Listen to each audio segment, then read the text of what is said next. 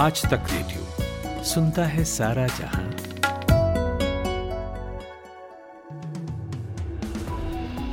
Good afternoon ये है आज तक रेडियो पर दोपहर एक बजे का पाँच मिनट पॉडकास्ट मैं हूँ खुशबू कुमार। नेपाल में रविवार को दुर्घटनाग्रस्त हुए विमान का ब्लैक बॉक्स मिल गया है। उम्मीद जताई जा रही है कि अब प्लेन हादसे की सही वजह का पता चल पाएगा। विमान ने काठमांडू से पोखरा के लिए उड़ान भरी थी। हादसे में अड़सठ लोगों की मौत हो गई है। प्लेन में बहत्तर यात्री और क्रू मेंबर्स मौजूद थे। इनमें से चार उत्तर प्रदेश के गाजीपुर के रहने वाले थे और काठमांडू में पशुपतिनाथ मंदिर के दर्शन के लिए गए थे। भाजपा की राष्ट्रीय कार्यकारिणी की बैठक आज और 17 जनवरी को दिल्ली में होगी। मीटिंग में प्रधानमंत्री नरेंद्र मोदी गृह मंत्री अमित शाह रक्षा मंत्री राजनाथ सिंह और पार्टी अध्यक्ष जेपी नड्डा समेत सभी महासचिव, भाजपा शासित राज्यों के मुख्यमंत्री, प्रदेशाध्यक्ष और बाकी पदाधिकारी शामिल होंगे। दो दिन की इस मीटिंग से पहले आज भाजपा दिल्ली में पीएम मोदी का मेगा रोड शो भी करेगी। ये रोड शो दोपहर तीन बजे से पाँच बजे तक चलेगा।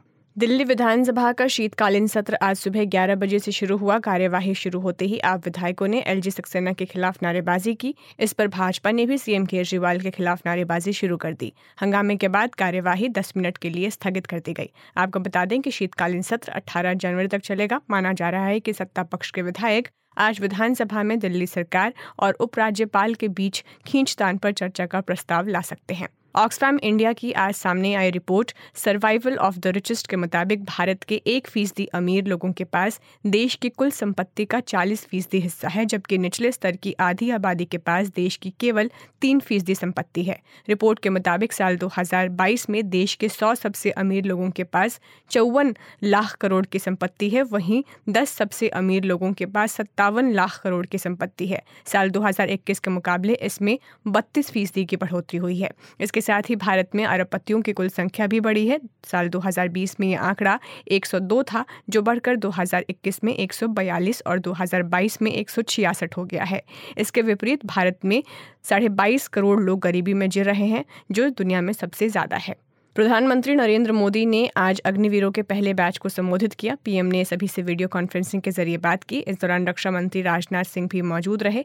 इन अग्निवीरों की भर्ती पिछले साल दिसंबर में हुई थी। छह महीने की ट्रेनिंग के बाद उन्हें सेना में तैनात किया जाएगा।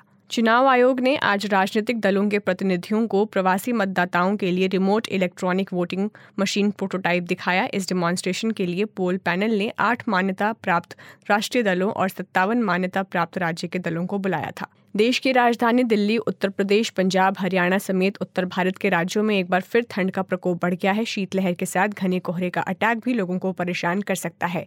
आईएमडी के मुताबिक दिल्ली एनसीआर में अगले तीन दिन भीषण ठंड रहेगी और फिर तीन दिन पूरे उत्तर भारत में घना कोहरा छाया रहेगा।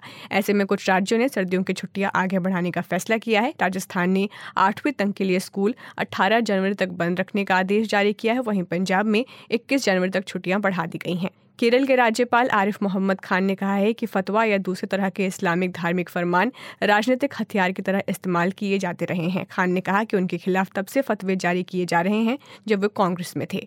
रविवार को आयोजित किए गए राष्ट्रीय स्वयंसेवक संघ से जुड़ी पत्रिका पाँच जनने के एक कार्यक्रम में उन्होंने ये बातें कही। विदेश मंत्री एस जयशंकर गुरुवार को श्रीलंका का दौरा करने वाले हैं। आर्थिक संकट से निपटने में श्रीलंका को मदद देने के साथ ही ऊर्जा सुरक्षा, खाद्य सुरक्षा, मुद्रा विनिमय व्यवस्था के साथ ही कर्ज के नियम शर्तों को नया रूप देने पर चर्चा होगी। इसके अलावा दो अन्य एमयू पर भी चर्चा संभव है। केंद्र सरकार ने सीजीआई डीवाई चंद्रचूड़ को सलाह दी है कि सुप्रीम कोर्ट के कॉलेजियम में केंद्र के प्रतिनिधियों को भी शामिल किया जाए। कानून मंत्री किरण रिजिजू ने सीजीआई को पत्र लिखा है और उनसे कहा है कि जजों की नियुक्ति की प्रक्रिया में सरकारी प्रतिनिधि शामिल करने से पारदर्शिता आएगी और जनता के प्रति जवाबदेही भी तय होगी। सुप्रीम कोर्ट ने 16 जनवरी को केंद्र से मैरिटल रेप की अपराधीकरण के मामले में केंद्र सरकार को नोटिस जारी किया है। सॉलिसिटर जनरल तुषार मेहता ने शीर्ष अदालत को बताया कि इस मुद्दे के सामाजिक प्रभाव होंगे और कुछ महीने पहले उन्होंने राज्यों से मामलों पर अपने इनपुट साझा करने को कहा था। अफ़गानिस्तान के पूर्व सांसद और उनके सुरक्षा कर्मी की काबुल स्थित आवास पर गोली मारकर हत्या कर दी गई है। बत्तीस साल की मुरसल नबीजादा उन महिला सांसदों में से एक थी जिन्होंने अगस्त 2021 में तालिबान की वापसी के बाद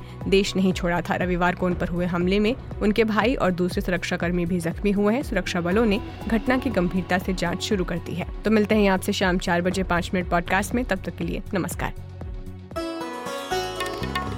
आप सुन रहे हैं आज तक रेडियो। अजी सुनते हो? सुनो सुनो सुनो। सुनिए। कहिए कहिए ना। सुनिए। खबरों, किस्सों और पॉडकास्ट का नया ठिकाना। आज तक रेडियो, सुनता है सारा जहाँ। सुनिए।